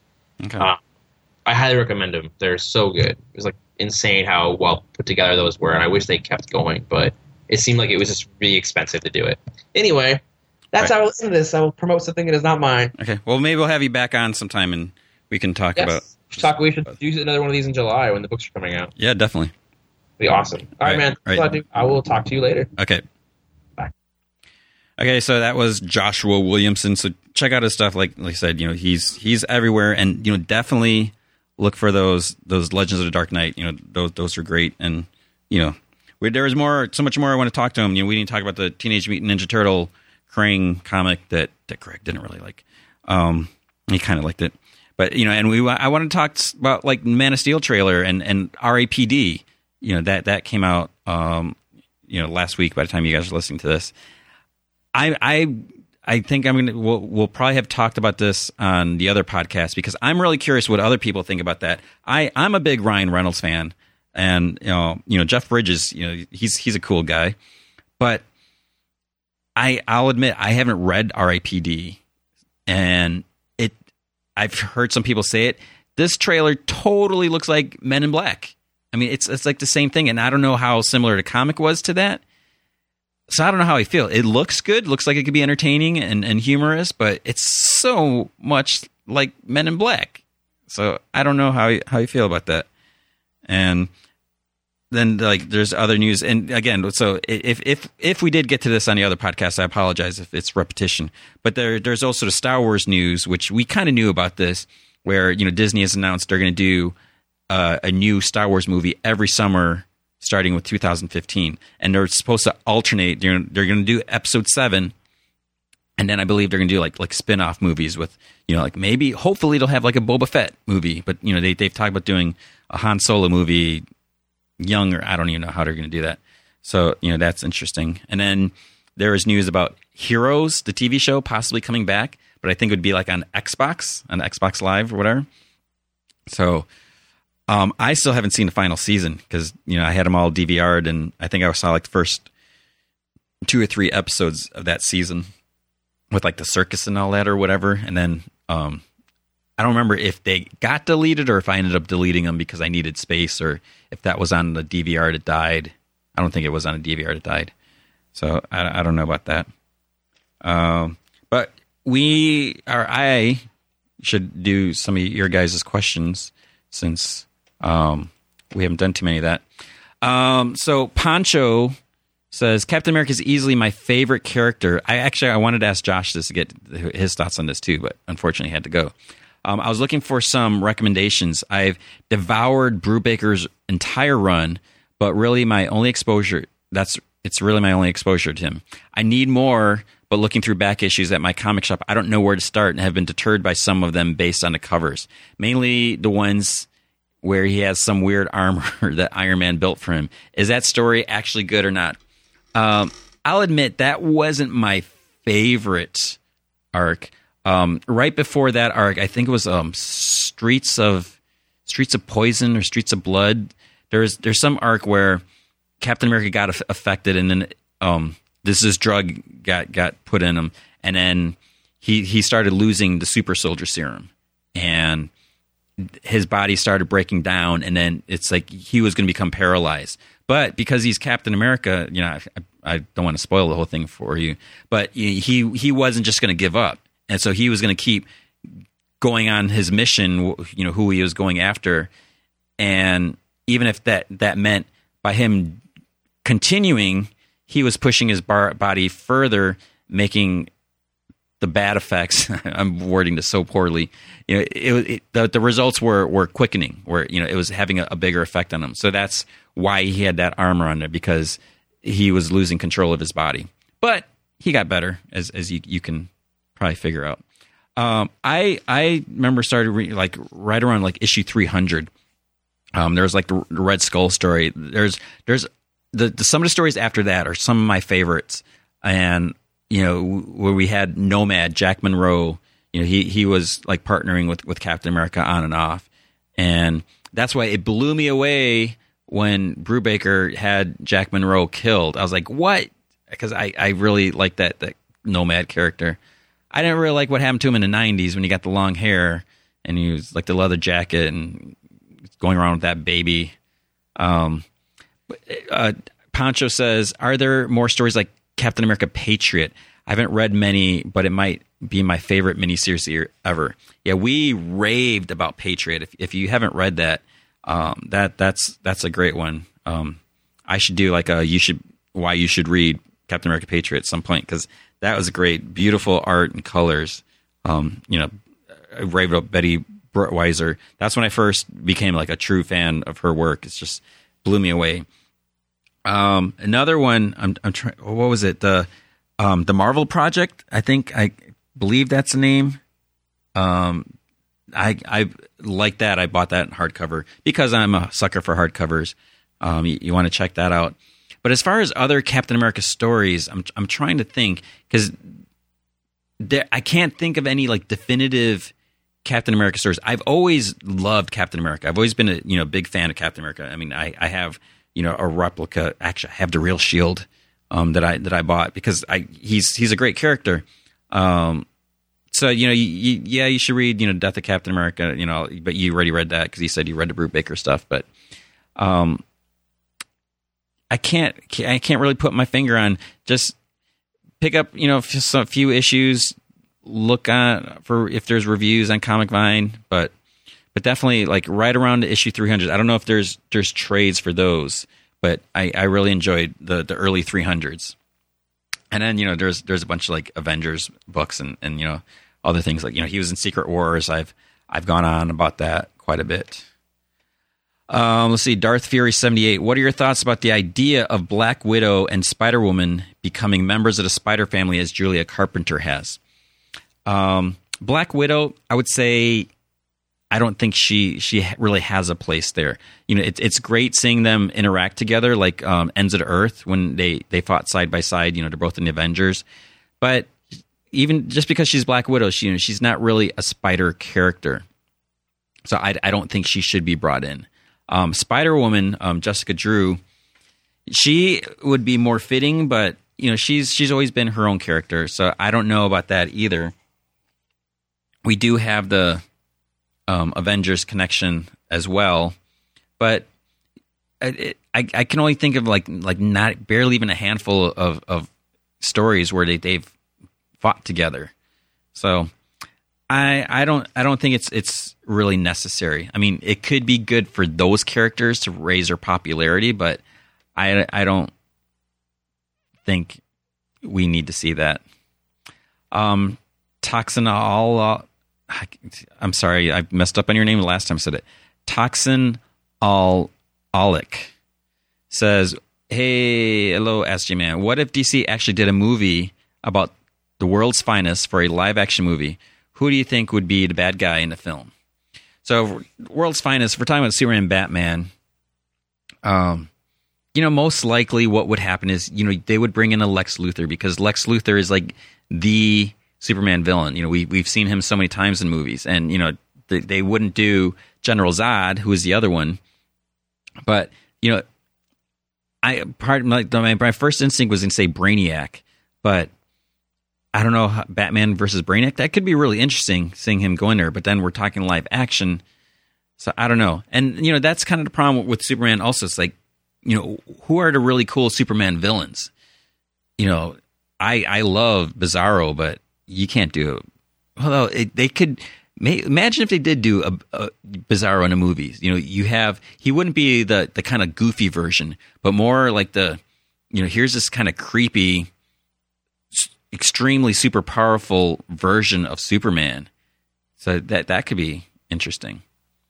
But um, and then if you try to bring in any Batman villains, you know, because like Superman should be able to deal with them, but obviously you can't have that in the movie because you know the movie would be like five minutes. So that would be really interesting. I I just wonder if it's ever going to happen. You know, so we have Man of Steel coming out. You know, trailer was awesome, and we'll have to see what happens with Justice League. You know, they keep saying they want to do this. We'll just we'll see. I, I think I'm not the the only one that really wants to see Superman, Batman on the big screen. So we'll see. Um, Antonio Stark says, "What do you guys think the chances are of Harper Row becoming a new Robin? Um, not that I think it should happen anytime soon, but I think the events of Batman 18 established a relationship between Batman and Harper that could lead to an interesting Batman Robin relationship." So that's what a lot of people have, have suspected. Um, you know, Scott Snyder early on when she first appeared, and when you know we Comic Vine, I'm not trying to brag, but we you know we were kind of the first ones that that said who is this character, and you know got Scott to talk about her. Um, and you know he so he said that you know she's going to play a role in in Batman's whatever life or something like that. And know, we we kind of did see that where you know, hopefully you read Batman 18 by now, and you know, she did kind of sort of you know pull him out from a dark place. So you know that that was was it was a great scene. Um, and and I know some people are like, you know, it shouldn't have been her. It should have been someone else, someone closer. But the good thing about it being her is she was a little more detached from Batman, and that could almost allow him to open up a little more to show a different side versus if it was someone like like Dick or Tim where you know he he would want to keep those emotions you know more guarded you know he wouldn't want want to lose control in front of them so there there could be something you know she's got some spunk um you know she's she's trying to train she's trying to do some stuff obviously she's no way ready to be a robin like you know anytime soon. She needs to do a lot more training, and obviously, Batman is not just going to say, "Okay, you can be Robin." You know, she would have to go through like super duper boot camp to you know get ready.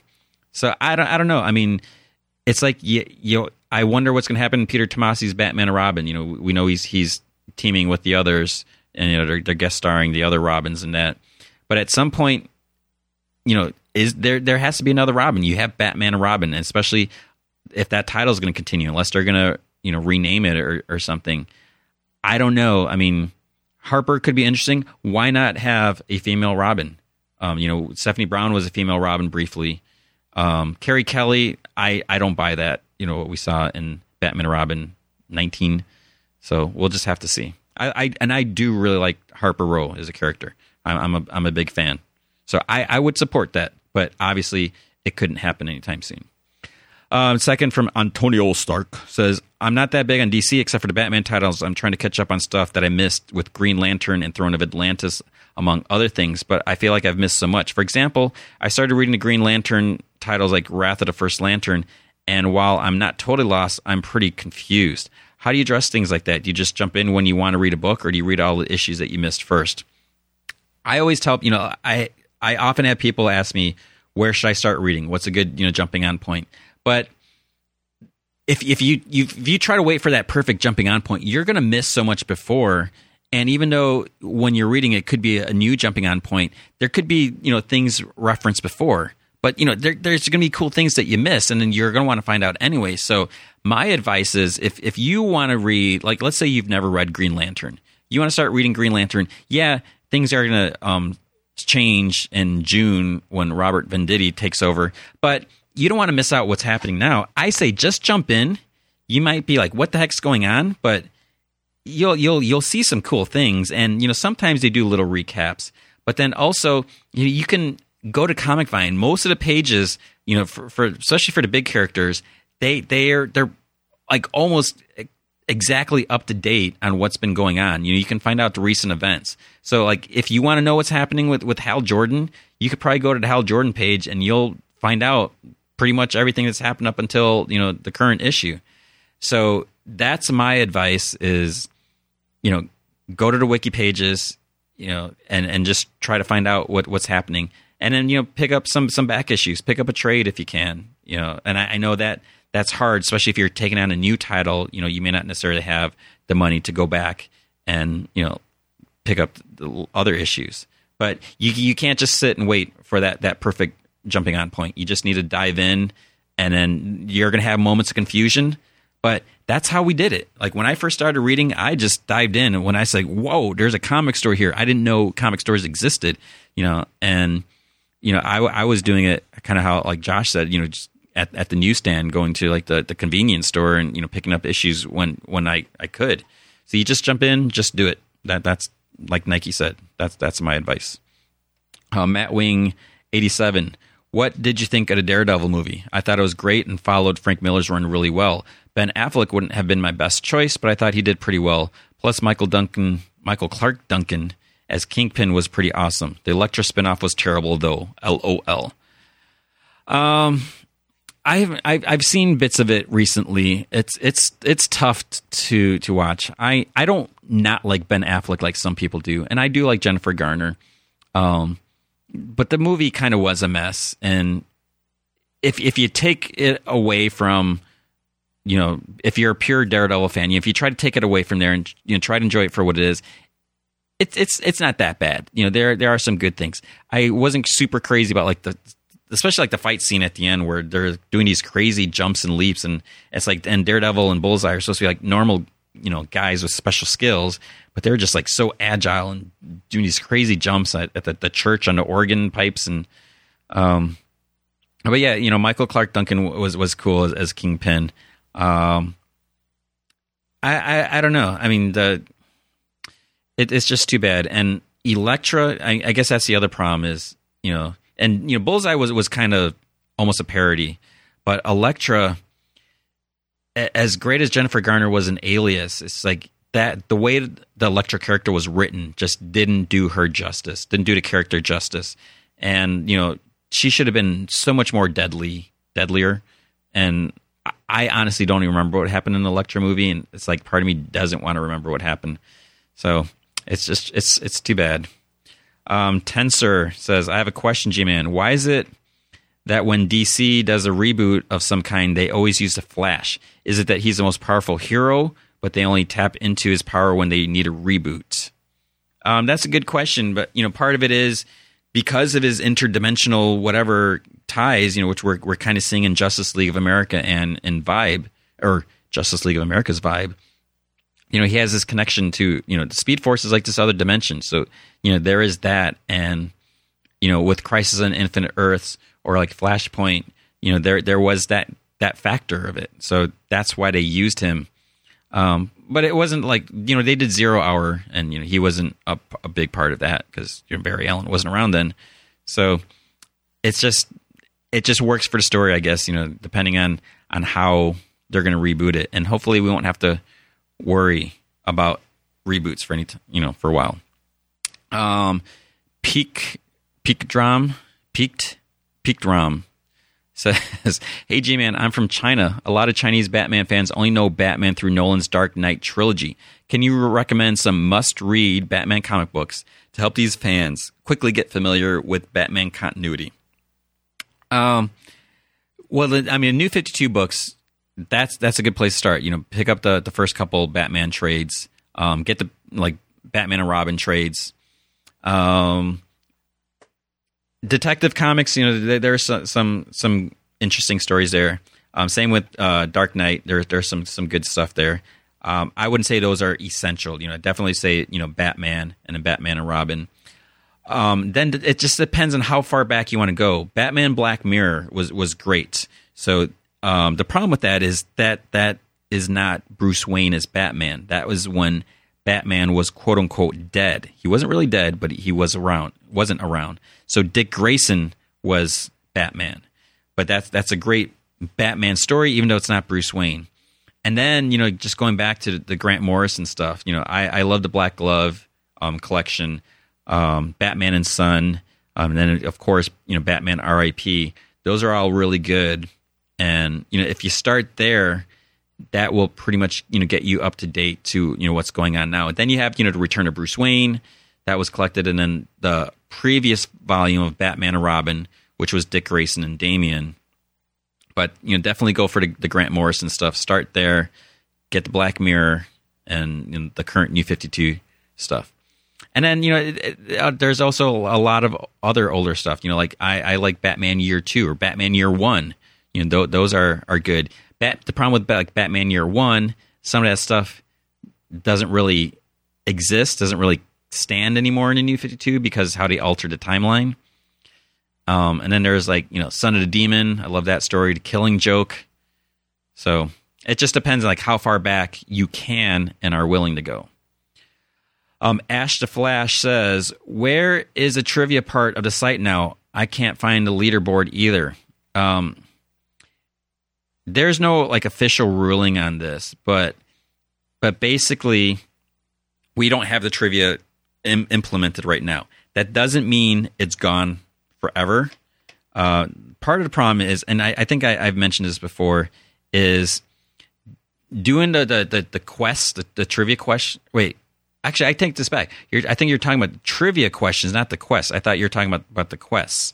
Um, the quests were stuff that was it was mainly me writing those, and um, Dan, if if you're around when when Dan Meisner Reisner was here, you know he he helped enter them into the database, and then the engineers would would make all of the pages work. So those were I, I like doing that. Um, as far as the trivia, I'll I'll I'll have to see what the status is on that with the engineers. You know, I I meet with them weekly so um, if you, I'm not going to say that. You know, and they, they, you know, they are working on the bugs. They are looking at at the bug forums. But something like this, you know, I can find out the status of this, and you know, part of it sadly might be is you know how many people were actually using it you know because they, they can track these different things and you know there are some things that everything is like connected on the site so having something like like the trivia attached to the pages that can affect the way that page loads the, and the way that the site loads and how, how fast you can go from page to page. It might not seem that like that much of a difference, but you know, it, it kind of does add up. So I'd have to find out the reason why it's not there, if it's just that no one was using it or if it was more of a technical thing that was, you know, causing problems. Like um, one of the things that I just recently t- was was brought up that I talked about um, in a meeting was about the, the friends online. You know, I know some people have asked about having that ability to see who is online and who's not. And you know, there there's some other ways to see that. And you know, you can look on the, the forums to see recent comments, but that doesn't tell you everyone because someone could just be waiting for someone else to come online, or if someone else, you know, if, if they commented in a thread and someone commented right after them, you know, you're not going to know.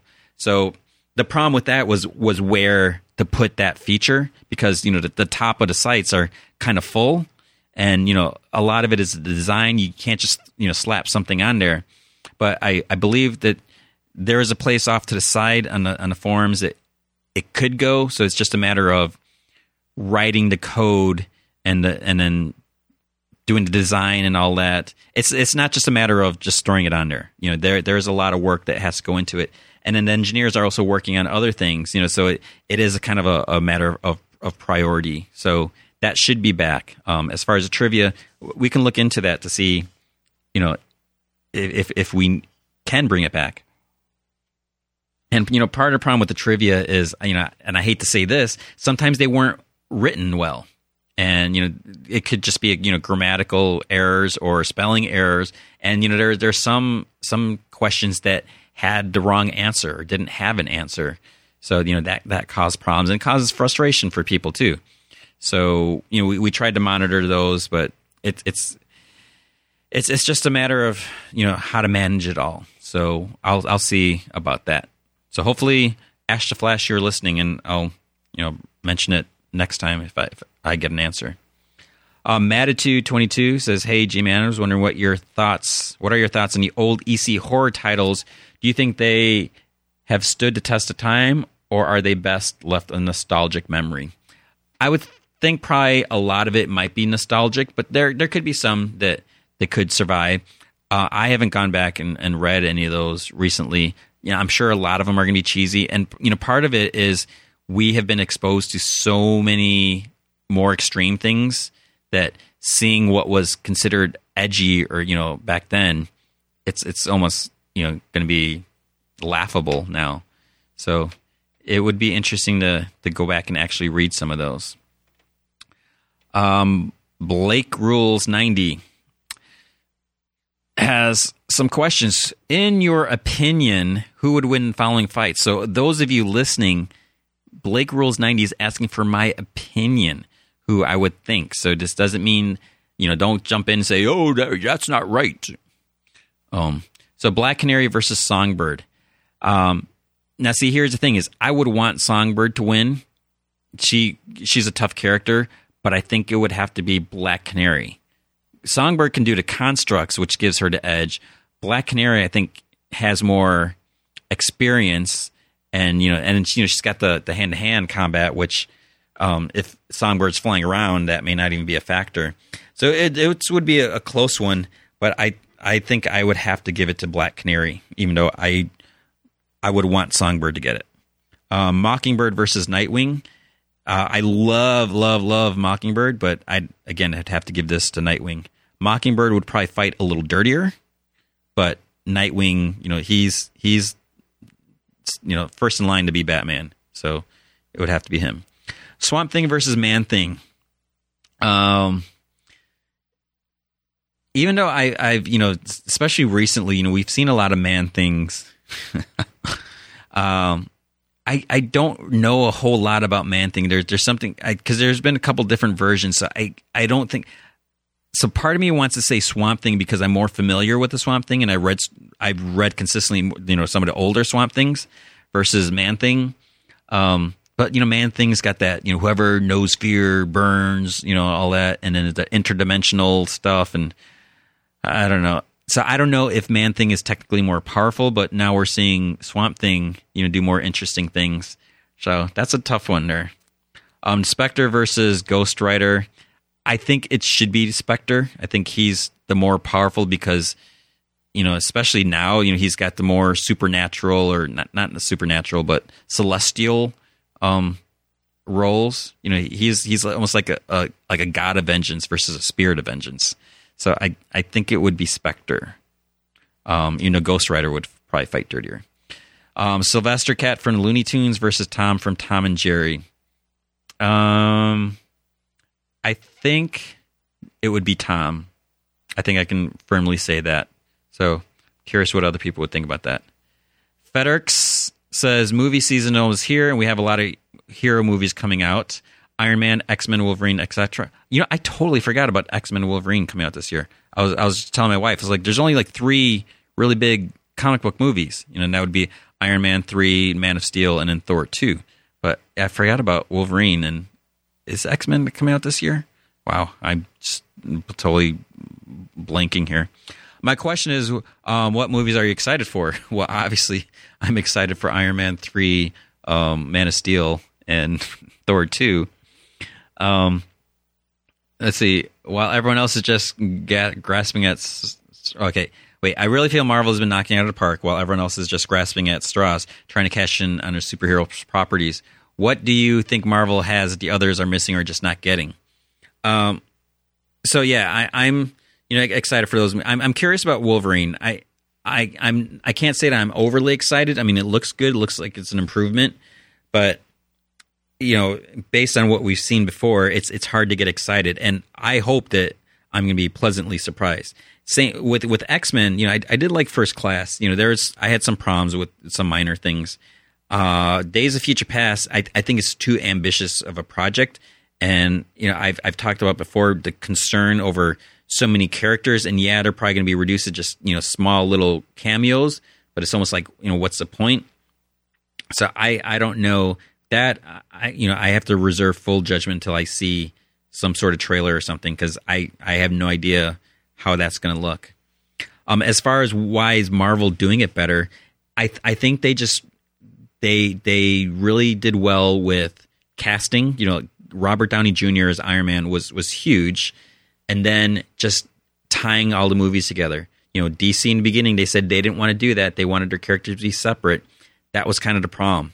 And you know, I've said this so many times by having Iron Man one, Iron Man two, and then having you know Thor or was it Captain America or having Thor, Captain America, you know, because those essentially became like sequels to Iron Man in, in some ways, or, or like prequels to the Avengers. And you know, even when they, they brought Hulk in there, so having the sense of a bigger world. I mean, I mean, Avengers was huge in the box office, and part of it is because there was all these characters, and the advantage was you knew the characters. You know, you didn't have to spend time with the origins because you know you saw them in their separate movies most likely. So you knew who Captain America, you knew where he was coming from, you knew who Iron Man was, you knew who Thor was.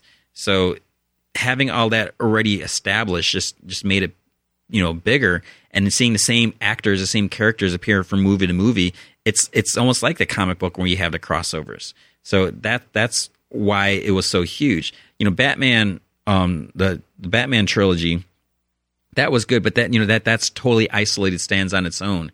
And you know superman returns that had other problems you know but again it's that that feeling of isolation where you know if, if you try thinking of you know dark knight rises there's no way to justice league exists in that world. There you know there's no way superman could exist. You know you can't have someone that flies. It's just the dark knight trilogy or whatever you want to call it christopher nolan's i mean it's it was rooted in a, a different sense of reality. You know it was a little more realistic so it'd be hard to to see this and i think that that kind of limited things in a way.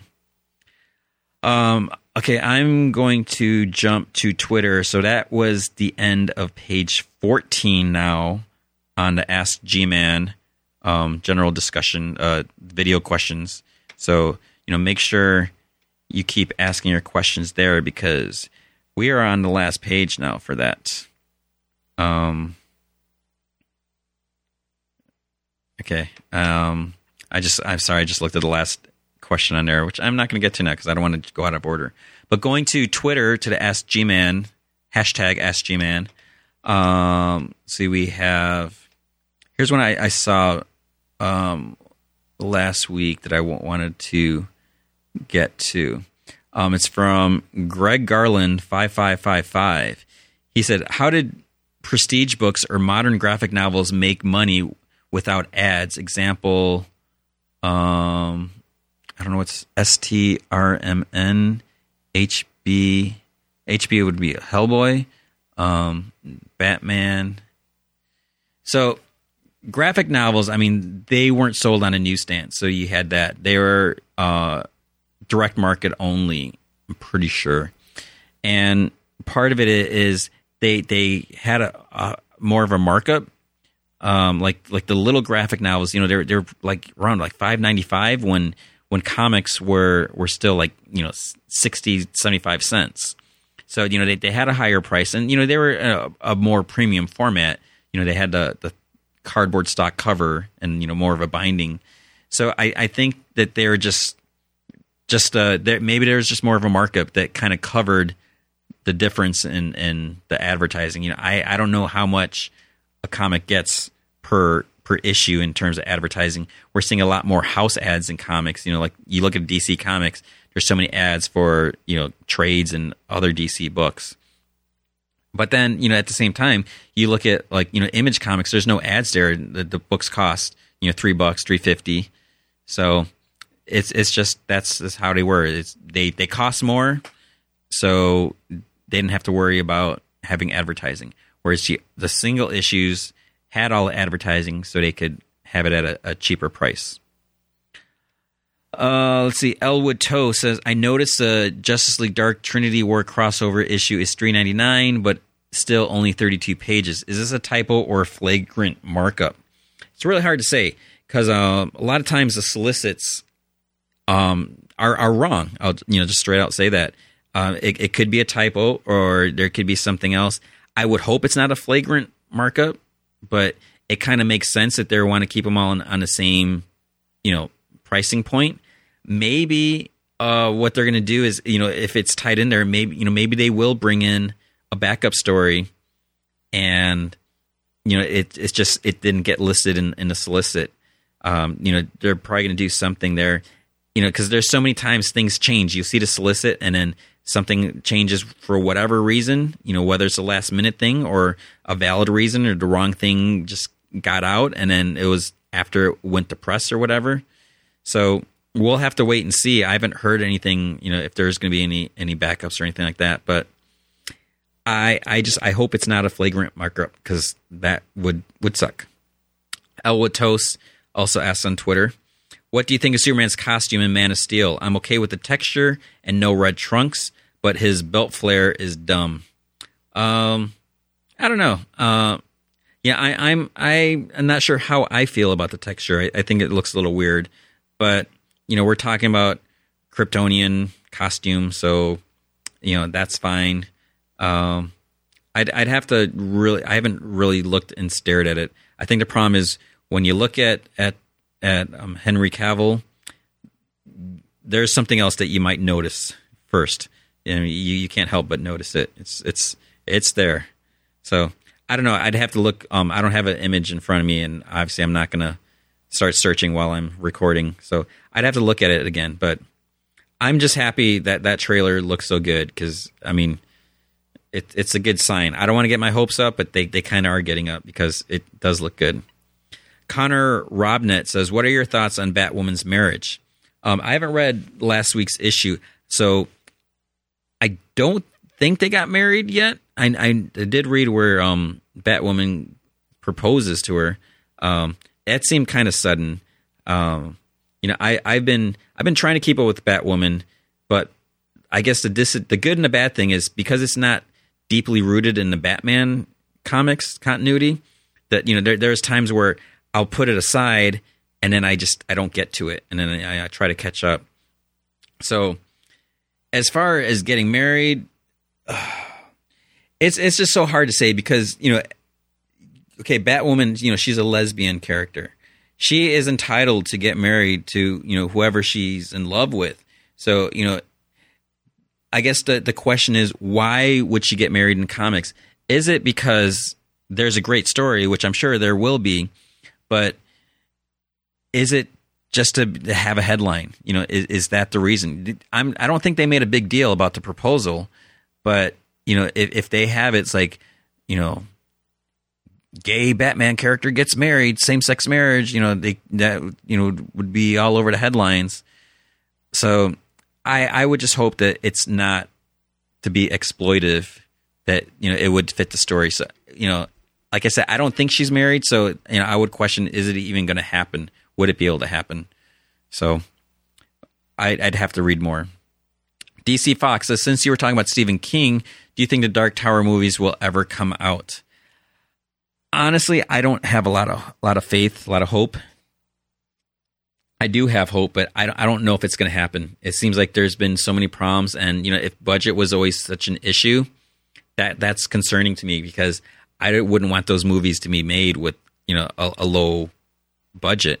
Um, yeah, I'm especially like you know the the second book and the third book. You know, there's some some big things that happen. And then when you start getting to like the fourth book, Wizard and Glass, I mean, that's such a thick book. You know, it's, it's like you can't do. I don't know how you could do these as a movie, you know, or series of movies. I, I think they talked about maybe doing a trilogy, but it's like, are you going to do try to do all seven books in three movies? Because then you have to cut out a lot. And yeah, there's a lot that could be cut out because Stephen King, you know, can get a little verbose sometimes, but um, you know, I'm I'm sure I'm not the only one that, that says this is you know having like an HBO series or you know even like AMC just a, a, a weekly series with seasons. I mean that that would be great because there's just so much story to tell that I don't I, I can't really see it being done in movies. But then there's there's the cost factor, so that's the unfortunate thing. Um, and I believe this will be our last question from Keaton Carpenter. He says, What's the deal with multiple identities for villains and heroes? Why can't people just come up with their own alter ego? That is a problem. You know, like we have Reverse Flash coming up.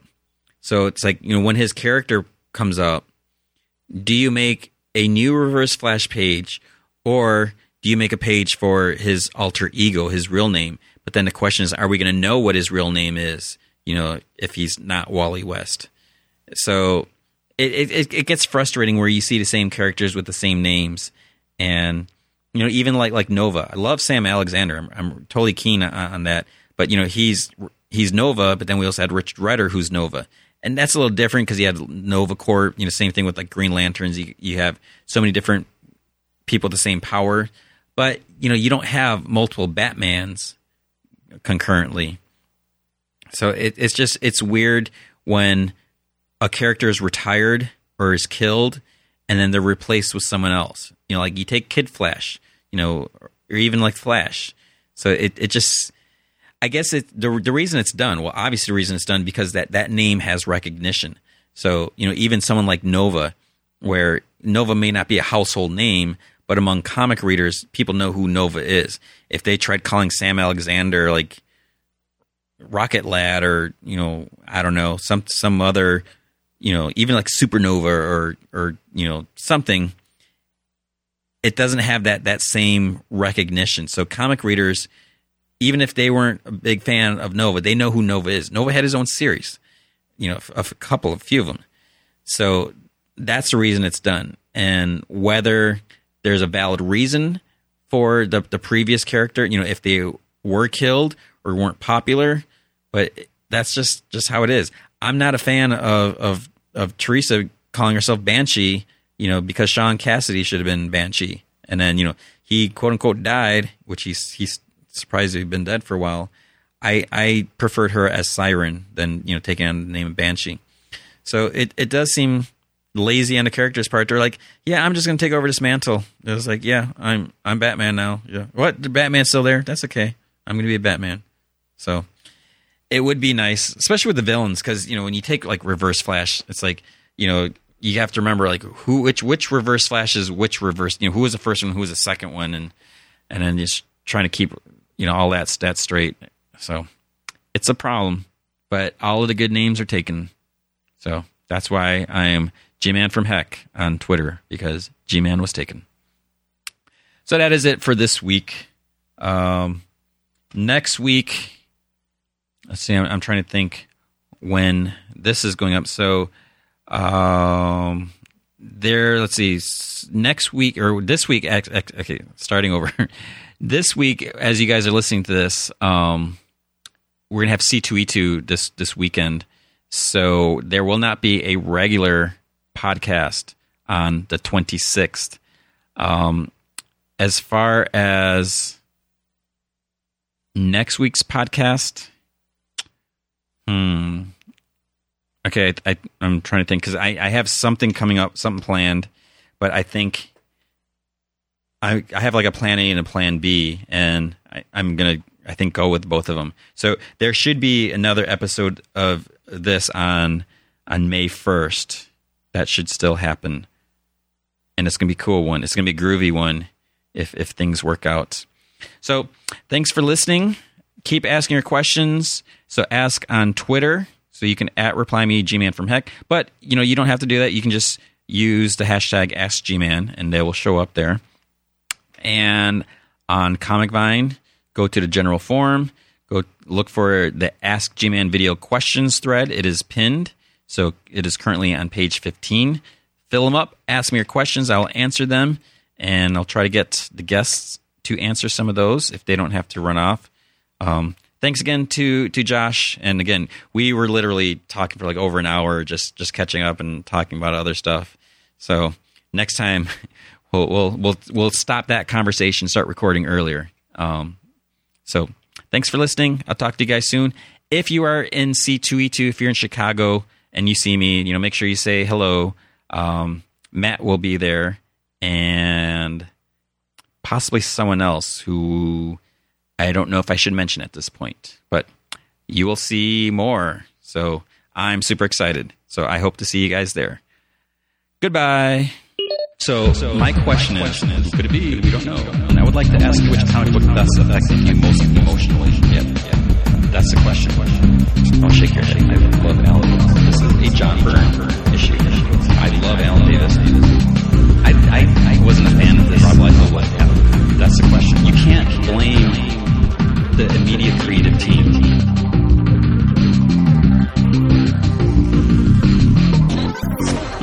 I give this a two.